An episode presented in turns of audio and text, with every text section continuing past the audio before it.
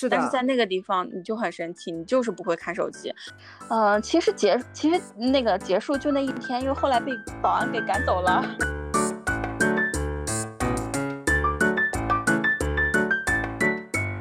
欢迎来到完全没想到播客第11期，我是主播老妮，我是姜子，我是 Stella。然后我们今天的嘉宾邀请了一位之前在富威广告公司做策略经理，然后后面跳槽去了大厂去做品牌营销的这么一位朋友。然后他在大厂之后就开始了他一个不工作的生涯，也不是不工作的生涯，开启了他不工作的另外的人生的一些思考。欢迎我们的嘉宾 Echo 老师。Hello， 欢迎。我比较想好奇的问题就是说，当时在大厂为什么会决定裸辞啊？因为我是知道你有给我说过，其实那份工作，你是很轻松就能够去做掉的，而且它的一个年终奖呀，或者是说工资也是非常高的，为什么会决定裸辞？就也没有非常高啦，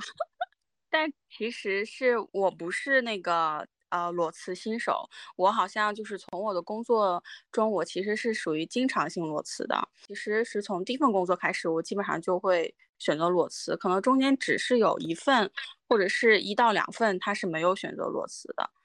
所以我其实不是一个常规型的，就是突然的这样子一个裸辞的一个选手。我其实也复盘了一下我这几次裸辞，我发现其实我这一次裸辞其实跟之前或者是最开始的几次裸辞，它其实是还是有特别大的不一样的。那最开始的时候裸辞其实会觉得说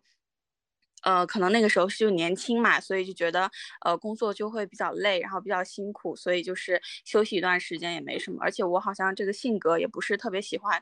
就是骑驴找马的那种性格。但是这一次的裸辞我是觉得因为我整个人的状态可能会有3-4年的一个状态，就是我觉得我没有活出来，就是我总是觉得我内心会是有一块是被束缚住的，就是会被绑住的，就是有个笼子。那表面上我可能是一个就是乖乖巧巧很正常的人，但是我就觉得我可能我内心其实是有就是比较有狂野的一面，但是我就没有释放出来。那我其实之前我会觉得是不是因为工作的原因，那可能从复 A 的时候可能就是工作的那个强度会非常大，所以我选择就是辞职。那可能互联网的时候其实是因为我很恐惧的是，就是我怕我接下来的人生都会这样，因为他那个工作就是就是你可能不需要就是特别多的一些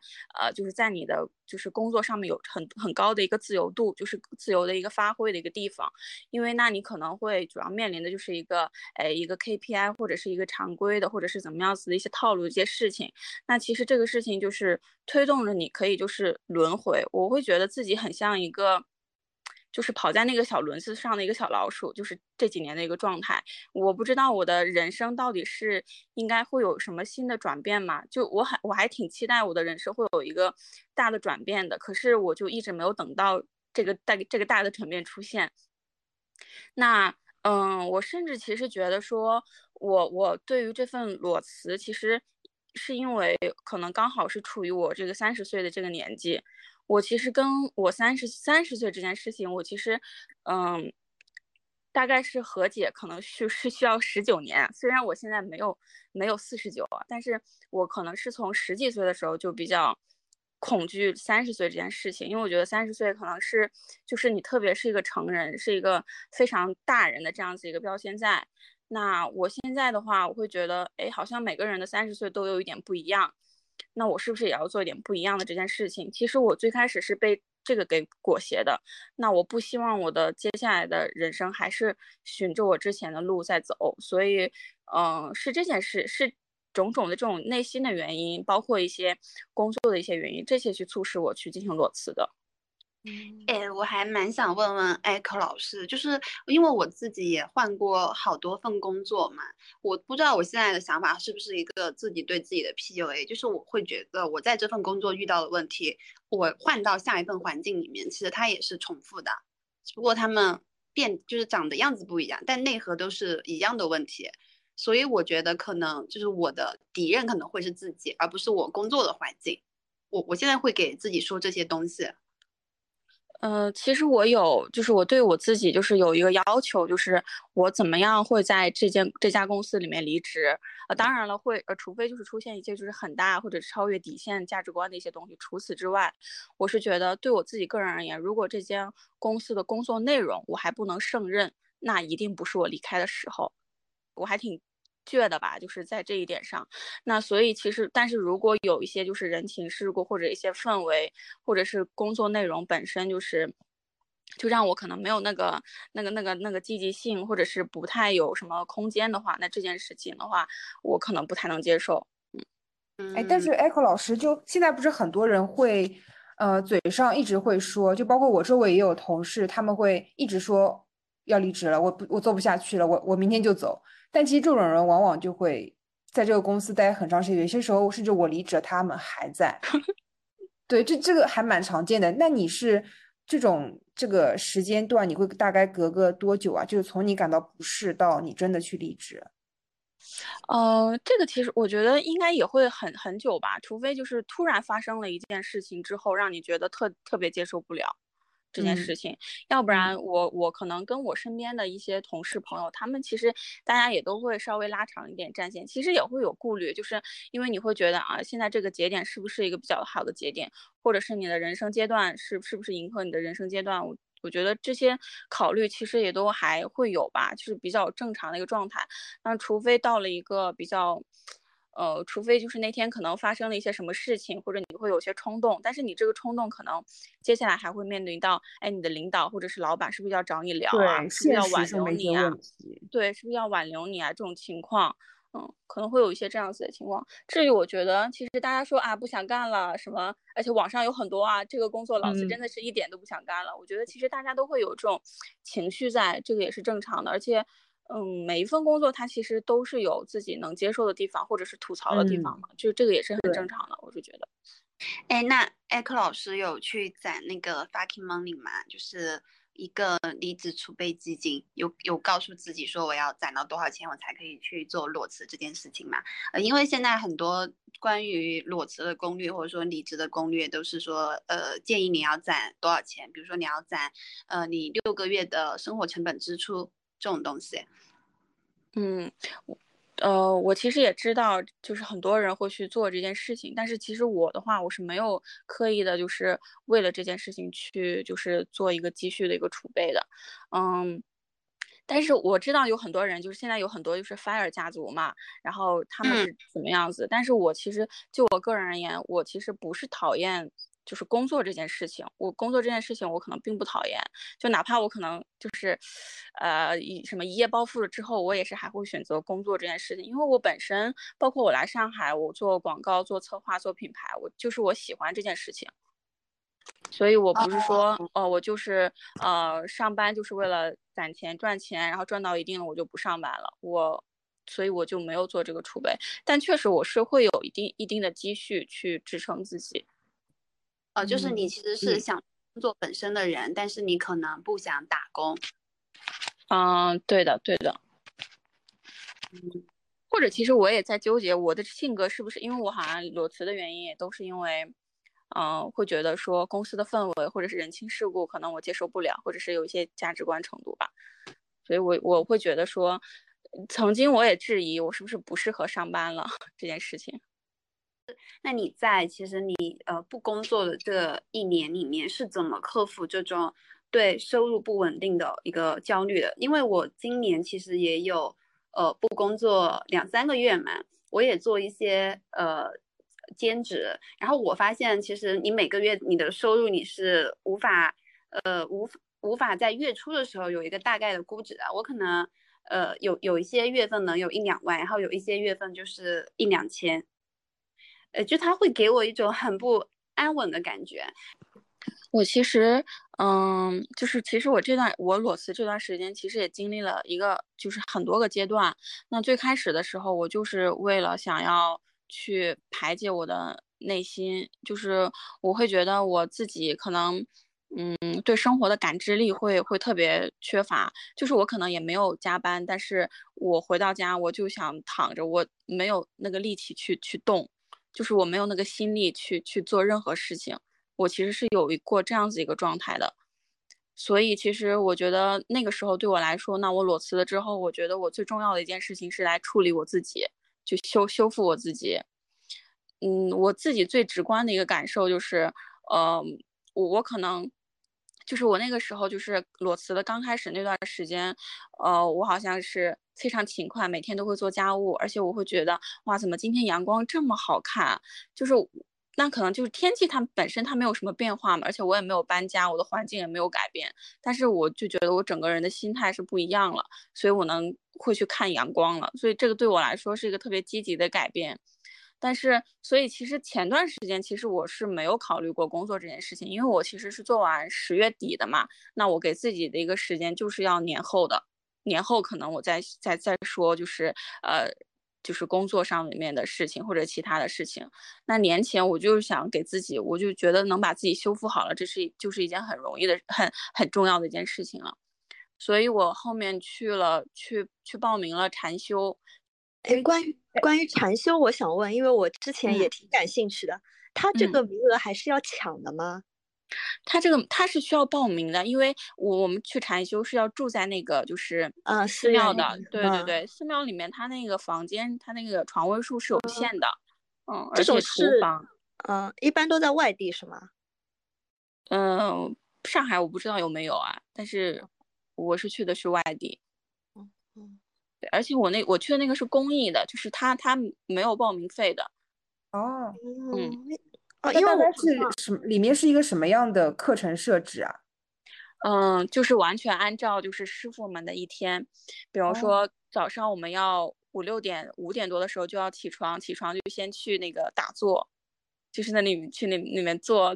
半个小时，你知道。然后呢，后面可能再就是有一些打扫卫生啊，然后吃早饭啊，然后要念经啊，就是要这样子，大概一些这样子的一些流程。然后还会有就是夜话，就是可能就是茶话会嘛，就是大家一起喝茶，然后跟师傅一些聊天，就是你可以递纸条，就是你可以就是匿名，你写你有什么困惑有什么问题，然后递纸条，师傅就可以在场就帮你解答。那师傅其实比较年轻，他也是30岁左右，所以他会结合就是因为去的很多都是年轻人报的这种禅修班嘛，他就会结合就是年轻的一些心理状态，然后跟就是比方说佛经里面的一些就是稍微这些概念啊，就给我们讲讲这样子的。那你们在上课的时候是这段时间是完全不能就是接触电子设备的吗？比方说有一些禅房啊，一些他是完全就是不让带手机的。但其他的时候你还是会带的，但是其实在那个环境里面你会很神奇，你会对手机这件事情，比方说我们就是闲下来或者在城市里面，你会下了班你会或者是在地铁上或者在哪里，你会情不自禁的，或者是你非常想看手机，是的。但是在那个地方你就很神奇，你就是不会看手机。我印象特别深啊，就是我手机是苹果的嘛，然后我当时是2天半没有充电。对，就是可以用，还有电，就是可以，对，就还有电，就2天半都没有充电。神奇！那你当时在冥想的时候，脑子是在想什么呢？其实冥想的时候，就是师傅建议我们是不要想东西，然后就是因为就是师傅他其实会让我们就是说，大家更关注自己的内心。你比方说，他说。很多人会说来到这里会觉得啊，寺庙的饭好好吃。师傅说，可是你有想过吗？你在城市里，你有多久没有好好的吃饭，就只是吃饭，就好好品尝一口米饭的香味。你们要么就是跟朋友一起聊天，边聊边吃，要么就是边看什么电视剧、综艺节目边吃。那个时候就是你是完全不能品味到你饭的香味的。所以他就是会说你是要觉知当下的。就是你要关注你自己的当下跟你的内心，所以他是建议我们，因为一般人或者是初期他其实冥想是会有困难的嘛，那你这个时候你就关注你自己的内心的呼吸，就是跟着你自己的呼吸啊，一呼一吸这样子的去感受，就是慢慢这样子的。因为我自己有研究过一点冥想和那个正念嘛，就基本上也是说就你的冥想就是你要去观察你的呼吸，观察你的身体，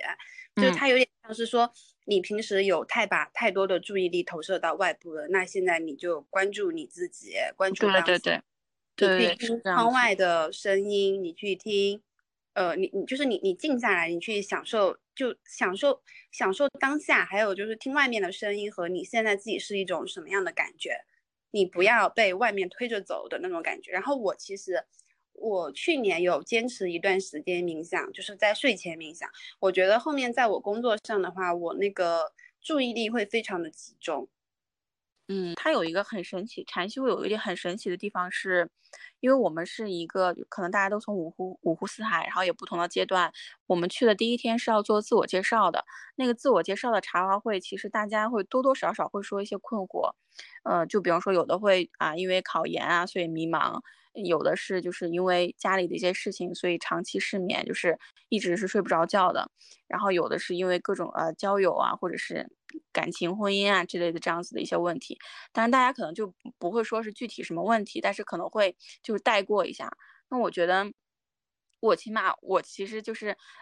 相比较而言啦，就是我们私下里面其实大家也会聊，就说你大概是什么样子的问题。那我当时我就跟我那个舍友，我就大概说了一下，我觉得我好像没有找到我的人生的那种意义，然后工作里面那种人情世故，我就觉得又很反感，怎么样之类的。然后当时呢，我那个舍友他听完，他就说看了一下远处的山，他说你这些呢都是小事。然后他就没有继续说了，你知道吗？因为最近我们也在经常聊天，就说到其实综合生活中遇到一些不可改变的事来说，工作真的是已经是人生中比较简单的事情了。对的。然后呢，那个时候我就回来的时候，我当时他说完你这些都是小事的情，其实我有被治愈到。就是我是觉得有的时候每个人都太陷在自己的圈子里了，就是你沉浸在你自己的圈子里，你就会特别把就是这些事情去当回事儿。你上班的话，最起码他帮你指了一条什么样的路，你知道你该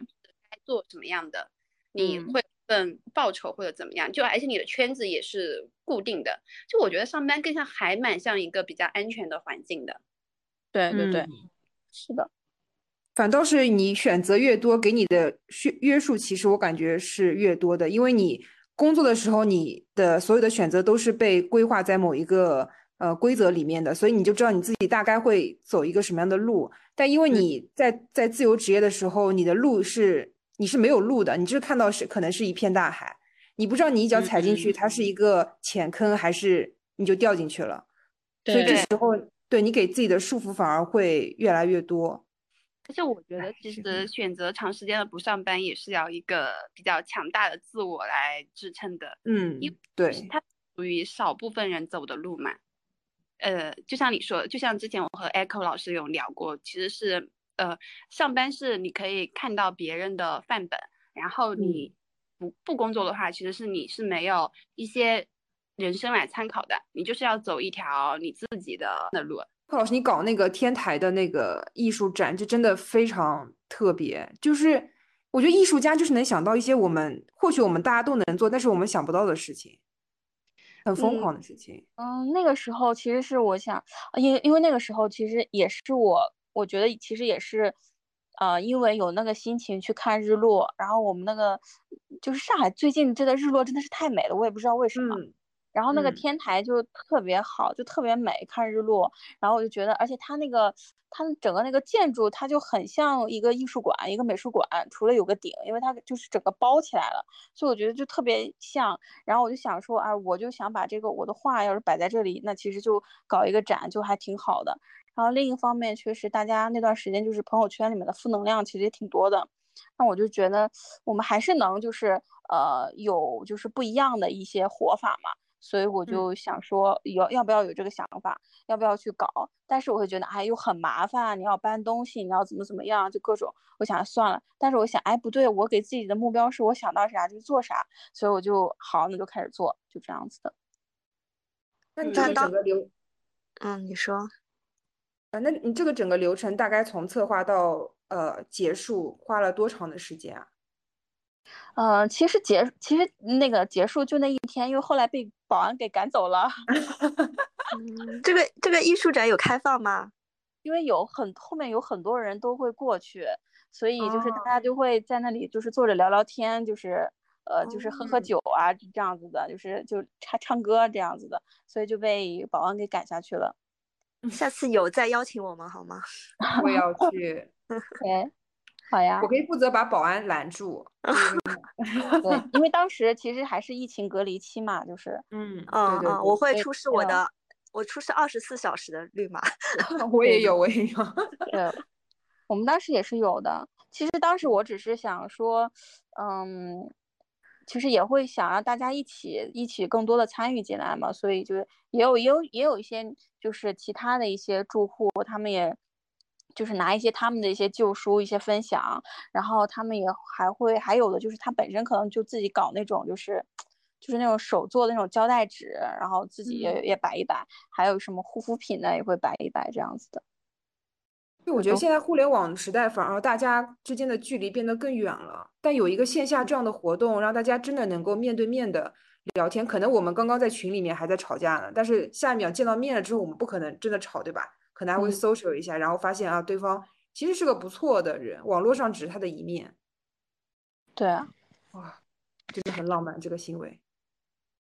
是的，我们 Echo 老师是非常浪漫的人，他除了自己去办了一个自己的展，然后他还有一个月都是持续拍那个落日，我觉得也浪漫。然后他的朋友圈的日常都是大自然，就是花啊夕阳啊就你平时觉得很普通的东西，但是他可能就用他的镜头来告诉你这是很美的很诗意的。巨蟹座这么浪漫吗？我怎么不是啊？对，其实有一次我为什么就是我是拍那个天空的那个延时摄影，我会觉得为什么我的感知力变强了，就是可能你的心态变好了之后你的感知力会变强，然后那个时候我会觉得你看我们很多人不都在嫌就是人生或者每一天是一成不变的嘛，那你就看天空啊，人家蓝天白云就是一个标配，可是人家就变着花样的给你变出来，我当时我就觉得啊，天空告诉我好多哲理啊，所以我才坚持着每一天去拍它，就是拍了一个月，就是就是天空日记吧，就是天空日历，就这样子，然后去拍它怎么风云的变幻，我觉得就还挺神奇的。那个时候我会觉得我自己就是一个特别纯粹的一个生命体而已，我就是一个花一个草，就是你像花草植物它都向着太阳去生的嘛，那我可能也是通过一个就是一个只是一个生命，只是一个活着的一个生命体去感知这个天空啊云啊，就这样子的，它也给我不一样的感受。我今天路过那个，因为我们这次去宁波，然后就导航嘛，就导航错了，然后我们就上了山，然后上山的时候有很多那种树林，我就觉得可能就一大片一大片那种山林，然后山林里有很多树，我觉得可能我们每个人都像是这片山林里的某一棵树一样，就你可能自己觉得自己很痛苦，然后受到了很多挫折，然后被雨淋被雷劈怎么样，但是从整个山林上来看，你就是屹立在那边，你不会因为这些事情而倒下或者是怎么样，你会一直屹立到那边直到你枯死为止。所以很多时候大家就不要被自己主观的一些痛苦所就是带着走，你要把自己拔到一个可能很高的高度去看这个你自己的状态。当然很多你现在痛苦的时候你是做不到这点，但是当你度过的时候你可以再回头看一眼，你会觉得这些都可能不是一个很大的事情。对，而且就是咱们一定得记着，就是情绪的开关是在我们自己身上的。我其实也是花了很长时间，就是才意识到这个问题，就是我们每个人的情绪，或者是你的怎么样子的一些痛苦或者快乐的开关，它都在你自己身上，你有绝对的一个掌控的权利。说到这个，我最近不是在看那个5%的改变吗？然后作家不是那个李松蔚老师吗？然后我就关注了他的那个公众号，他有讲一个关于自洽的故事，我觉得还蛮就是跟我以前的想法会不一样。他就说是他坐飞机碰到了一家好几口人，然后其中一个小孩的是签证还是什么有问题，就没有办法上飞机，然后他妈妈就陪那个小孩一起没有上飞机，但是他们的行李托运全部都是在这个妈妈的名下，所以在飞机上的人，你没有看吗？在飞机上的人就是对，就是说是那个他们到了目的地之后是没有行李的，但是剩下的人他们却都很开心，然后在飞机上还计划说我们到下了飞机之后要去买哪些日用品，就他们完全没有被这个意外打扰了心情。对的，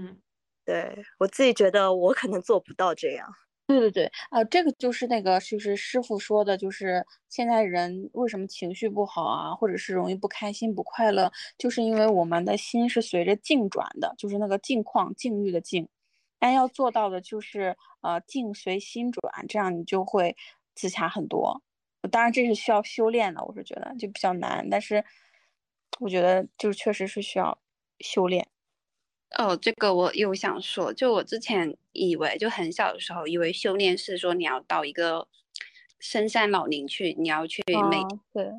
就是你要去每天禅修或者怎么样。然后后面我才发现，其实修炼就是每时每刻，就是你生活的每一个细节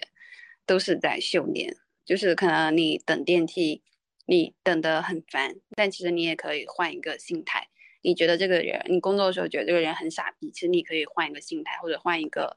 处理方法。对，师傅说就是你回家的时候，你们回到城市中，你做家务的时候，它其实都是一次冥想，就是它不一定说，哎，你要在这个深山老林里面怎么怎么样，但其实你的当下，你吃饭的时候，就是也是一件专注你当下，其实也是可以修炼的，就是修炼在日常。是的，我觉得做家务真的是一个很好的解压且能够让你有及时成就感的事情，大家也可以试一下。对对对对对，是的。那我明天开始做家务吧。对，当你看到你房间很干净很整洁的时候，你就会觉得自己是一个有未来的人，但如果你房间就很乱，你就会真的很烦躁。对，这个就是我妈一直整天推送给我的公众号啊，那种公众号文章。哎，我昨天有在 B 站刷那个曾仕强先生讲易经，还有说就增长福气的办法是做家务。然后我今天再说一下，我觉得我有个东西收获还蛮多的，就我觉得我做事情整体还是非常功利的一个人，就是唯结果论的人，我觉得我可以体验一下从零到零的人生会是什么样。我觉得你现在在广州这份工作可能就是零到零，就是我不是说他可能他不可能是没结果，但是他对你人生来说没有像可能在上海那么有快乐或者有意义。对，因为我在上海的每一份工作，不是说工资就是增长多少，好像每一份都会有一个，真的我在上海每一份工作对我都有一个质的成长，就包括我当时在我和 Echo 做同事的时候，我不是说我懂了很多就工作的方法或者什么，但是就我认识了很多人，那是我第一次很正经的进广告圈，然后我发现广告圈的人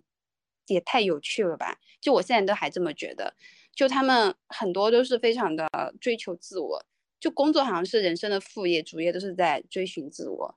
就在生活都有很多的想法，对人生都有很多的想法，让我觉得哇，这世界好开阔。对，我觉得我可能要去告诉自己，我也可以过这种从零到零或者从零到负一的人生，就它可能也没有什么结果。那我们今天的采访就结束咯。谢谢 Echo 老师。好，大家 Echo 老师。